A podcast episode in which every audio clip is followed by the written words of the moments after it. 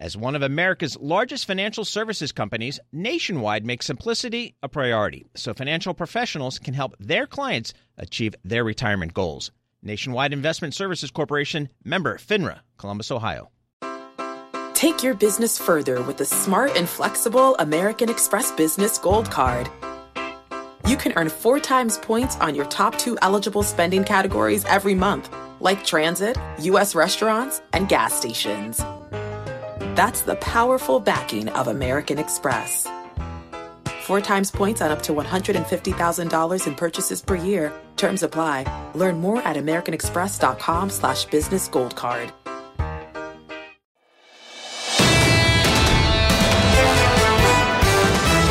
This is the Bloomberg Surveillance Podcast. I'm Tom Keene, along with Jonathan Farrow and Lisa Abramowitz. Join us each day for insight from the best in economics, geopolitics, finance, and investment. Subscribe to Bloomberg Surveillance On Demand on Apple, Spotify, and anywhere you get your podcasts. And always on Bloomberg dot com, the Bloomberg Terminal, and the Bloomberg Business App. Padhraic Garvey is with I N G, and he brings to them prodigious econometrics um, as well. I want to go to the econometrics of the moment, and really within that, and the shock of all the fancy mathematics you deal with on debt and central banks every day, what's the overcome by events thing you worry about out there? What's the O B E out there that we need to pay attention to? I think you've got to look at the shape of the curve, Tom, to understand that this is a really unusual set of circumstances. Yes. We haven't seen the degree of inversion that we're seeing now uh, in the past four or five decades. And that tells me that, that the back end of the curve is pricing in a huge degree of uncertainty. I'm not convinced it's entirely the rate cut narrative. I think there's a bit of geopolitics out there. I think there's the reality that the central bank is holding lots of bonds out there. And I think there's anchoring. Um, I have this conversation with traders all the time. Mm-hmm. They, they they say, um, oh, we think the tens are going to go back to two percent. And I would say, why? And they say, well, that's because that's where it was. We're not going back to where we were. Okay, I, I meant this is brilliant, and there's a lot to unpack there, and we don't have the time to do the unpacking today. We'll do our Fabozzi later. The bottom line is we had a four standard deviation move off the Great Moderation going back to nineteen eighty-five, and that's part of that yield curve spread. And whether if I look at two years compared to thirty years, as you say, truly we're in new territory. Does it signal depressed growth or a duration of subpar economic growth? I doubt that very much. And here's why. If you look at where um, neutrality is, I would suggest neutrality is around three percent. Why three percent? three percent is two, two point five percent inflation, a half, one percent real yield. And if I look at the back end of the curve, it's not discounting a break below three. Mm-hmm. That's hugely important for me. So I, I think we've had this this um, unprecedented uh, degree of monetary tightening. It still, in absolute terms, leaves us at approaching five point five percent. Big picture, that's not huge. We've come from zero to five point five, but not huge. If we get there and we're done, and the next move is down, and let's suppose the Fed gets down to three percent, that's a very tolerable outcome. And it doesn't suggest anything like what you've just described. Park, with the balance of risks, which do you think is more concerning? The risk of inflation persisting at a higher level, or the risk that rate hikes could really kill the economy? The former is the biggest risk, but I, I think I, th- I think the way the Fed is pursuing policy here is is kind of smart. I know the Fed gets um, a hard rap because of missing the, um, the the early rate hikes, but twenty-fives from here is quite smart. They got to keep on twenty-fives and level off. And at a certain point in time, this degree of tightening has got to hurt. You look at lending standards out there; they are as tough as they've been since the great financial crisis. But we're not seeing that in the data. And this is really the concern that's causing a lot of people to rethink the balance of risks once again, the sort of, you know, schizophrenic nature of disinflation or not. How much do you look at the recent data and the stickiness of inflation and start to question your thesis and start to question if perhaps it's not really restrictive if you look at policy rates right now? Yeah, you're, you're right, Lisa. We're not seeing it in the data for January. uh, potentially for February. There's a weather impact there. There's a seasonal adjustment factor there. If you stand back and look at the the the, um, the direction of travel for the data over the past year, we are seeing the impact. With the exception of the labour market. The labour market is where we have this this remarkable anomaly where we still can't get people to, to work, which is incredible to be in that situation right now. That is going to creak, though. You've got to remember that, that the, the, the replacement number in payrolls is one fifty. Once we get to below one fifty, we're in growth recession territory. If we go mildly negative, we're in recessionary territory.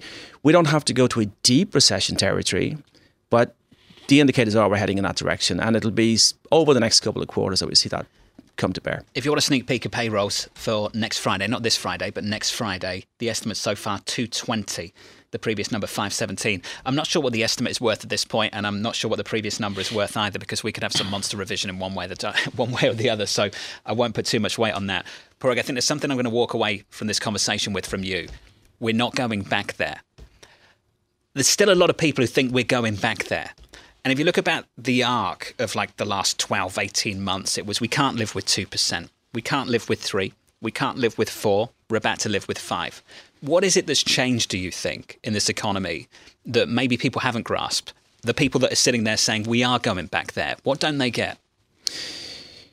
We also can't live with five, by the way. Uh, five percent is not an equilibrium, and the equilibrium is, is, is down at three. Um, this is a really unusual set of circumstances, John. I mean, there are so many anomalies here relative to previous cycles. I think people are not getting a lot of stuff because it's it's tough. It's it's it's all over the place. And it, it goes back to the inversion of the curve and how unusual that is. And I would say the other uh, big anomaly out there is how calm, well, I won't say it's an anomaly, it's a positive thing, how calm the system is. You look at where banks print C P, very tight. You look at where credit spreads are, very contained. There's very little concern about anything breaking. So when I say we're not going to go back there, show me a reason to go back there. Something's got to break. And so far, something hasn't broken. And until we get that, you know, I think up to five percent, down to three percent. It's a pretty tolerable outcome. It includes a bit of a growth recession, um, but not Tom's um, description of Not Tom's Arm- doom Armageddon. And, and gloom yeah. and Armageddon. It's been a surprise to us all, to be honest with you, particularly in Europe, not just the United States. Lisa, we've talked about this, just the idea that we're now talking four in Europe, and the Italian bond market spreads there are still pretty contained relative to the wides we saw last year. Which suggests we can live with higher than two percent in terms of what that terminal yield could be, as Parag was saying. And we're not going back to, to zero anytime soon. People say that, but have they really believed that in the There's actual market action? There's a lot of people action? out there that believe we can go back to pre-pandemic trends. Low inflation, low growth, not negative yields, low interest rates, get along big tech. A, a lot of people that still think that. Parag, this was great, just awesome. Come by more often. Parag Garvey there of I N G Financial Markets on this debt market. Nobody ever says make it complicated. That is why Nationwide makes simplicity a priority by providing financial professionals with straightforward, client-ready resources. From clear strategies to help clients meet retirement savings and income needs, to ways to cover rising healthcare costs and more. Nationwide simplifies planning so more time can be spent helping clients. Nationwide is on your side. Nationwide Investment Services Corporation, member FINRA, Columbus, Ohio. Take your business further with the smart and flexible American Express Business Gold Card. It offers flexible spending capacity that adapts to your business. You can also earn up to three hundred ninety-five dollars in annual statement credits on eligible purchases at select business merchants. That's the powerful backing of American Express. Terms apply. Learn more at americanexpress.com slash business gold card.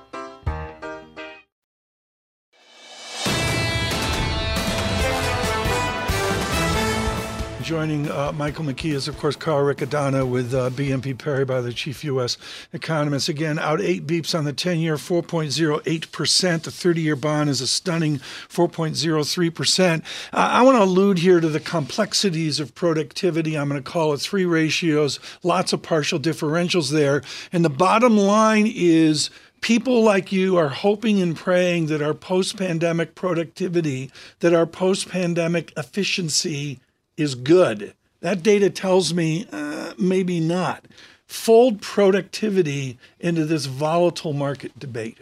Well, the, the productivity numbers, if we look at them in year-on-year terms, are actually deep into negative territory, almost down uh, two percent. So we have very strong job gains in an economy that is slowing. So that's not really sustainable, but it can kind of run that way, and inconsistent. The inconsistency can last for, you know, uh, at least multiple quarters. Does so, unit labor costs of a three handle, does it lead to the gloom of a wage price spiral? Does it lead to a gloom that we're not going to get quiescent wage growth? So let's look at that unit labor cost number in year-on-year terms, and it's even more disturbing. It's uh, six point three percent, as I see uh, in the uh, Bloomberg mm-hmm. table here. So uh, six percent plus on unit labor costs. If we look at the employment it's cost index running at five percent, uh, these are the elements of wage price spiral. And I know Chair Powell has said he doesn't think we're in a wage price spiral no. at the moment, but once you're there, it's too late, and it's a very expensive let me, problem let me to give fix. You a historical so th- here, th- Tom. This factors into how the Fed is thinking Mike, about the a- annual framework. Average productivity decreased one point seven percent from two thousand twenty-one to two thousand twenty-two, the B L S right. says, the largest annual decline in the measure since nineteen seventy-four. Wow. That's it. And that, that precisely gets back to four to five years before Volcker and shows the scope and scale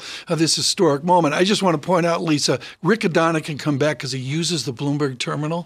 yeah. It's good how that works. Well, but, but you know. Carl, aside from your usage of the Bloomberg Terminal, I am curious, as you parse through this, we were just talking before these numbers came out that you were looking for more evidence that there was something stickier in nature about these numbers that we got out in January. Is this leaning you a little bit closer to that moment? We are seeing persistent inflation everywhere. That's been a longstanding call of uh, my team at B N P.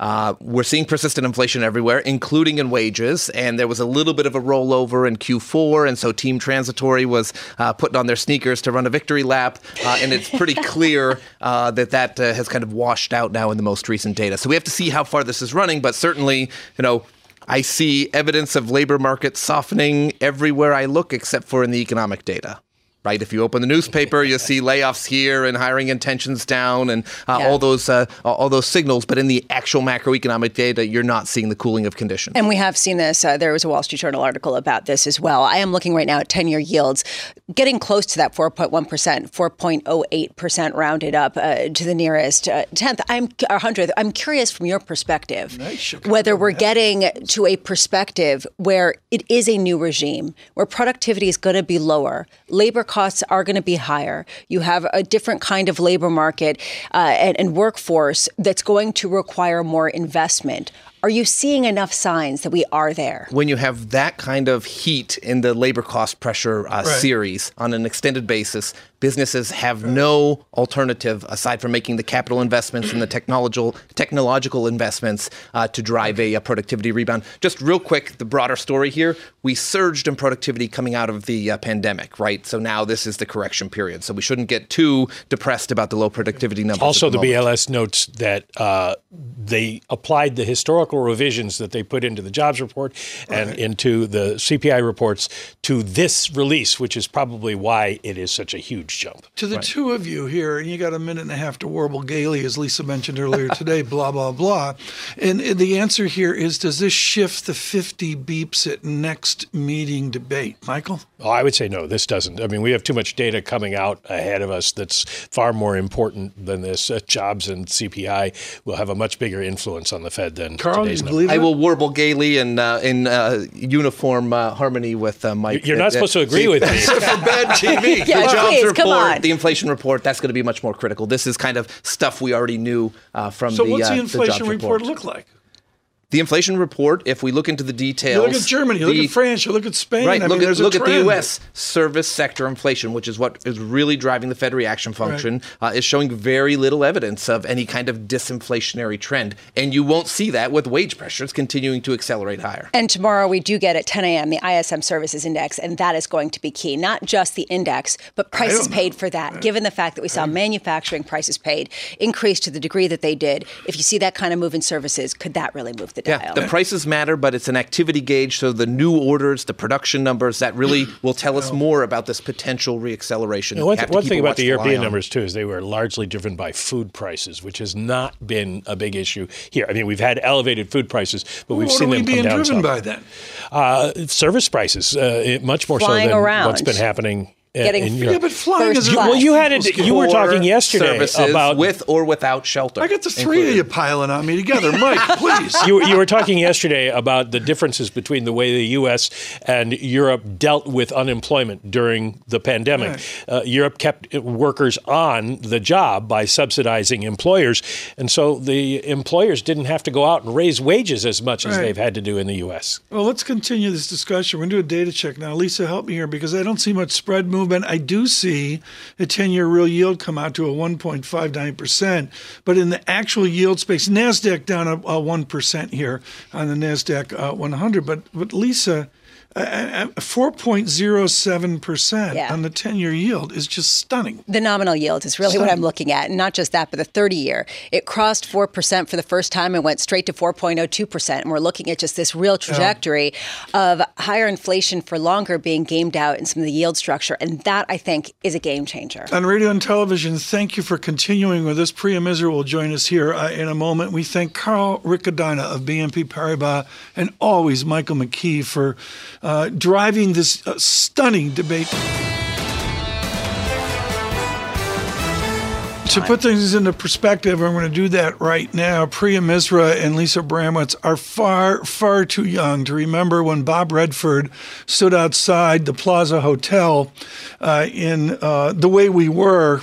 And with Barbra Streisand, they said memories, da-da-da-da-da-da-da. Guess what? Productivity dynamics are back to nineteen seventy-four. Someone who has been expert at measuring this over to our financial bond market is Priya Misra of T D Securities, and she joins us uh, this morning. We're looking at the history of this, Priya, and we're also looking at your brilliant call on inversion, although some have been brave recently and said, look, higher yields, I get a coupon along the way. I want to be brave here in February and March of two thousand twenty-three. Did the bravery, the courage, did it slip away this morning? Thanks for having me on. So, no, I think you have to be patient. Um, it's hard to pick the absolute top in yield. You know, you're talking about um, having confidence. I don't have a ton of confidence in the front end because, you know, we know inflation is sticky. We know it's driven, core services ex shelter is driven by wages. It's a very tight labor market and companies are hoarding labor. So it's possible that inflation remains persistently high through the year. And the Fed, we think in twenty-five basis point increments, may have to keep hiking. Maybe five seventy-five, maybe six percent. So, you know, that very front end of the yield curve, I think, is very driven by data in the near term. The long end, that's your view, that's your neutral rate view. And I think the data is strong on the consumer, on the labor market, not because policy is right. not restrictive. We are in restrictive territory. It's because the lags have not worked through. I mean, the, the Fed fund rate crossed four percent only in December. You have to give the economy right. more than two months for it to keel over. And I think, you know, that's why the long end is selling off. People expect that interest rates don't matter. I think interest rates matter. They just take a while to show up in terms right. of business investment decisions or uh, spending decisions. Priya, I want to go to the it takes a while. If I've got a seven standard deviation move from very low thirty-year yields out to very high thirty-year yields, stunningly out above the Great Moderation, and I go back to whatever the new center tendency is, how long does that take? Is this a matter of six months or is it a matter of six years to get back to normal? Sure. So economic theory suggests twelve to eighteen months for monetary policy to work through. I mean, you could argue maybe it's a little bit shorter. Maybe it's twelve months, nine months. Um, I will say something that may be making the lags longer this time is that the consumer entered the hiking cycle with a large amount of accumulated savings. Now, those savings are running off. Uh, we're tracking, you know, by the end of this year, we're thinking in the third quarter, those savings are largely gone. That's when the consumer has to start to reckon with higher interest rates, tighter financial conditions, maybe a job market that's not as strong. I mean, there may not be a lot of firing, but job openings start to come off. So I think it's more or later this year that we think consumer spending slows down, the job market starts to weaken. So I don't think you're waiting six years, but we, ha- we are watching those savings numbers, and the savings continue to come off. But, you know, t- today, if I have a job and I'm making five percent wage growth, uh, you know, wage gains and I've got savings, I'm spending. I think we're just saying be careful in extrapolating that because those savings will run out by the end of the year. How much conviction do you have, Priya, to load the boat on ten-year, uh, to load the lo- to load the boat on thirty-year Treasuries? So I have much more conviction on the ten-year and the thirty-year than I do on the front end. I don't know about loading the boat. Um, I used the word I used, I guess, some few weeks ago when I started to leg in. I would leg in some more because, you know, I think you're at, we, we entered some around three eighty. We'll enter some more longs at four percent. I think the Fed's telling you that they have to engineer a hard landing. They're not going to say it because it's very hard politically to get that through. But how do you get inflation down without a rise in the unemployment rate? So the Fed will have to engineer a rise in the unemployment rate. Then these four percent tens will look really cheap. But is four the peak or four ten? No, maybe it goes to four twenty-five. So I think you want to have some dry powder to keep adding to it. But I think, you know, these levels in a long-term sense, I don't think our star is higher or the neutral rate should be much higher. I think the Fed is committed to two percent inflation and we've seen productivity. I don't think the economy can handle very high real rates in the long run. Priya, this is such an important point and it goes against what Padhraic Garvey was saying where he said, listen, people think we're going back to the same kind of regime we were in prior. You're saying we are going to go back to that regime. What gives you confidence other than just that the, the Fed is committed to a two percent inflation regime, especially if a two percent inflation regime is different from the prior ten years, which it wasn't a two percent inflation regime, as Tom mentioned. It was a sub two percent inflation rate. Right. So I think there are some structural factors that might be moving inflation a little higher. So if we were sub two percent, maybe the next ten years will be a two percent number. But I think it, inflation does, if the Fed thinks they want to get to two, they're going to keep policy restrictive for a while. They're going to keep that front end, you know, not, yeah. not cut rates anytime soon. Real, real R star or real equilibrium rate. I mean, those are driven by productivity, demographics, savings glut. I don't know if any of this has changed, right. uh, you know, after COVID. So maybe it's not zero, it's fifty basis points. Right. But we're well north of that in terms of uh, market pricing of real rates. Uh, Priya, with respect to the giant Stanley Fisher, who I would suggest codified ultra accommodative as his work as the vice chairman. And Ben Emmons at Newlands just writes this up. I've never used this phrase before, Priya. And Ben doesn't predict this, but he suggests, does this data drive us out to ultra restrictive? Is the larger pendulum here from ultra accommodative out to ultra restrictive? No, I think it's fair. I mean, the move in real rates, it's not just the front-end real rates. Look at where ten-year real rates are. And the speed of the move over the last year, the extent of tightening, I think can move us from ultra-accommodative to ultra-restrictive. But we're not seeing it in the data yet. And so I think this is where we need right. to be patient. I don't know if the Fed can be patient. Can you know? Are they going to feel the pressure to go faster, go higher? We actually think they're going to be mm-hmm. patient and go at twenty-five, well. try and feel their way around that end point, and then keep it there for a while until inflation comes down.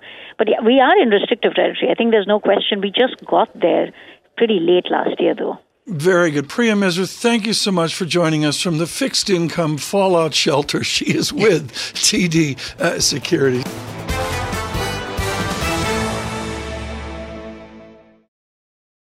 Nobody ever says make it complicated. That is why Nationwide makes simplicity a priority by providing financial professionals with straightforward, client-ready resources. From clear strategies to help clients meet retirement savings and income needs to ways to cover rising healthcare costs and more. Nationwide simplifies planning so more time can be spent helping clients. Nationwide is on your side. Nationwide Investment Services Corporation, member FINRA, Columbus, Ohio. Take your business further with the smart and flexible American Express Business Gold Card. It offers flexible spending capacity that adapts to your business. You can also earn up to three hundred ninety-five dollars in annual statement credits on eligible purchases at select business merchants. That's the powerful backing of American Express. Terms apply. Learn more at americanexpress.com slash business gold card.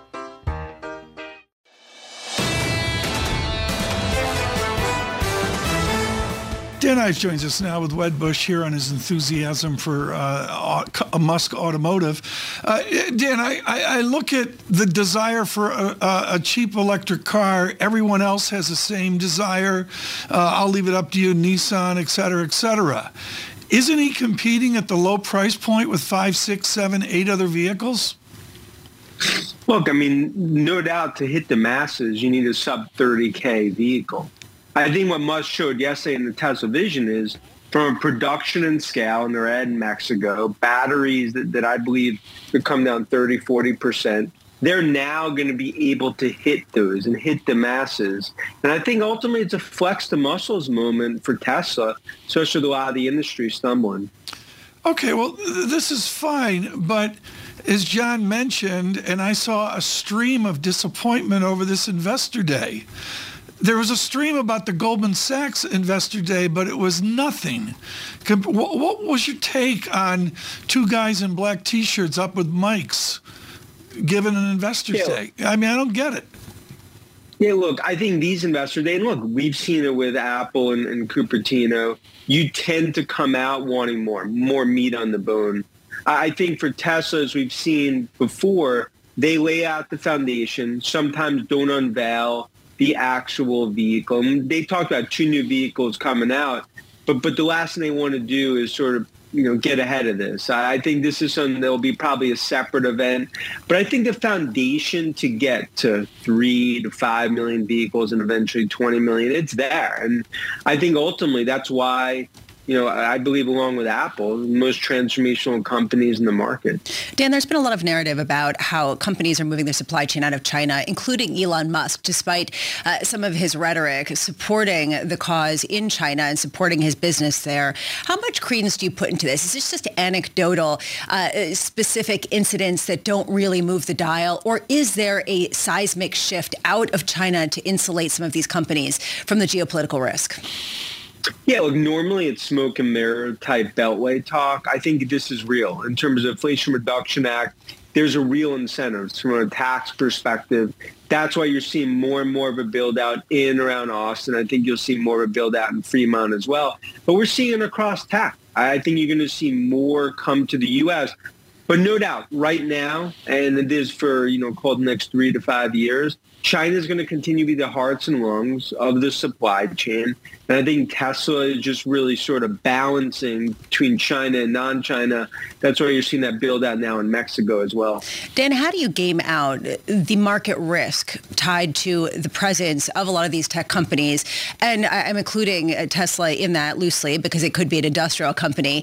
How do you include the risk of increasing geopolitical tensions between the U S and China, disrupting su- supply chains, forcing a more rapid shift in, uh, in some sort of supply chain issue earlier that would cause some of the margins to compress? I mean, look, just to put in context, Apple, if they if they went full in and wanted to move production out of China, best case in the next three years, they can move five percent of production out of China. I mean, they're, this is such the hearts and lungs, almost cemented. So it's something where it would take a long time mm-hmm. to start to move five, ten percent of production. That's why the reality, and we saw it with Tesla and, and Apple in terms of the zero COVID issues in December, I mean, really at the mercy of China and Beijing for now, although slowly right. moving, you know, in the opposite direction. Uh, Dan, what were your February channel checks on various and sundry tech names? I mean, it's holding up much, much better than feared. I mean, even coming out of Asia, not seeing any sort of supply chain cuts for, for iPhone, which I think is important. Right. And I think what you saw from Salesforce and across the board, you know, th- this is not necessarily the many that yell fire in a crowded right. theater in terms of what we're seeing. Uh, Dan, it'd be a crowded theater for some of the parts analysis from you on Apple. Somebody asked on the show the other day, some of the parts, and I said, I really don't know because nobody wants to mention how high that statistic, the three, two, one statistic is. Apple, one hundred fifty dollars a share. What's the sum of the parts? I mean, sum of the parts bull case gets you to two twenty-five to two forty. Base case two hundred. I think the big thing is the services business. And that's a permanent re-rating that we see there.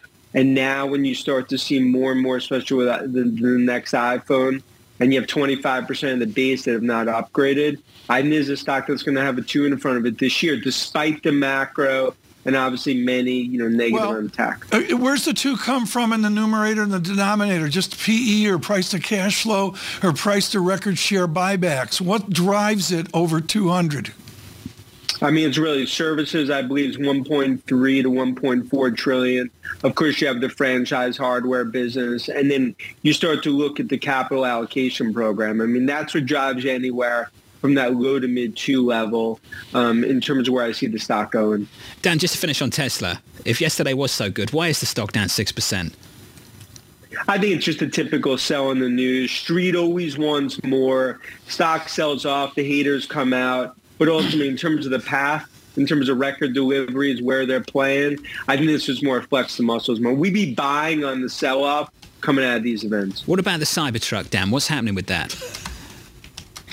Yeah, I mean, look, I, I think this is something where by the end of this year, you're going to see ultimate deliveries come out in production, and it's important. And, and that's why I think this ultimately lays the groundwork for what we see as the next vehicle, you know, from the Tesla ecosystem. Did you get enough from them yesterday on that release?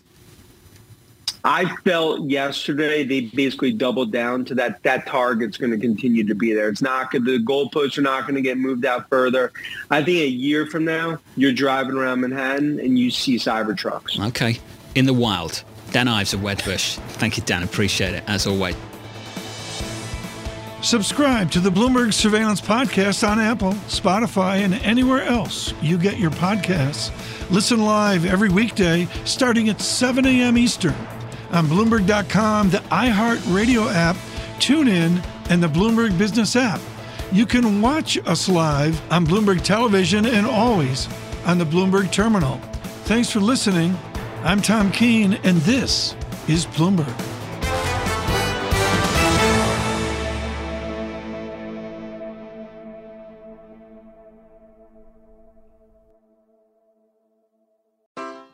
Take your business further with the smart and flexible American Express Business Gold Card. It offers flexible spending capacity that adapts to your business. You can also earn up to three hundred ninety-five dollars in annual statement credits on eligible purchases at select business merchants. That's the powerful backing of American Express.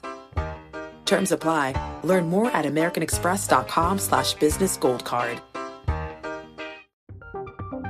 From Silicon Valley to Wall Street, the promise and perils of artificial intelligence are playing out on the world stage. But what will the next phase of A I adoption look like? Which companies, from big tech to startups, will dominate? And where do the risks and unintended consequences lie? I'm Emily Chang. Join me at Bloomberg Tech in San Francisco, May ninth, to answer many of the industry's burning questions, alongside Snap's Evan Spiegel, Xbox President Sarah Bond, OpenAI's Brad Lightcap, top researcher Doctor Fei-Fei Li of Stanford, and many more. More details and just a few tickets left at Bloomberg dot com slash Tech S F.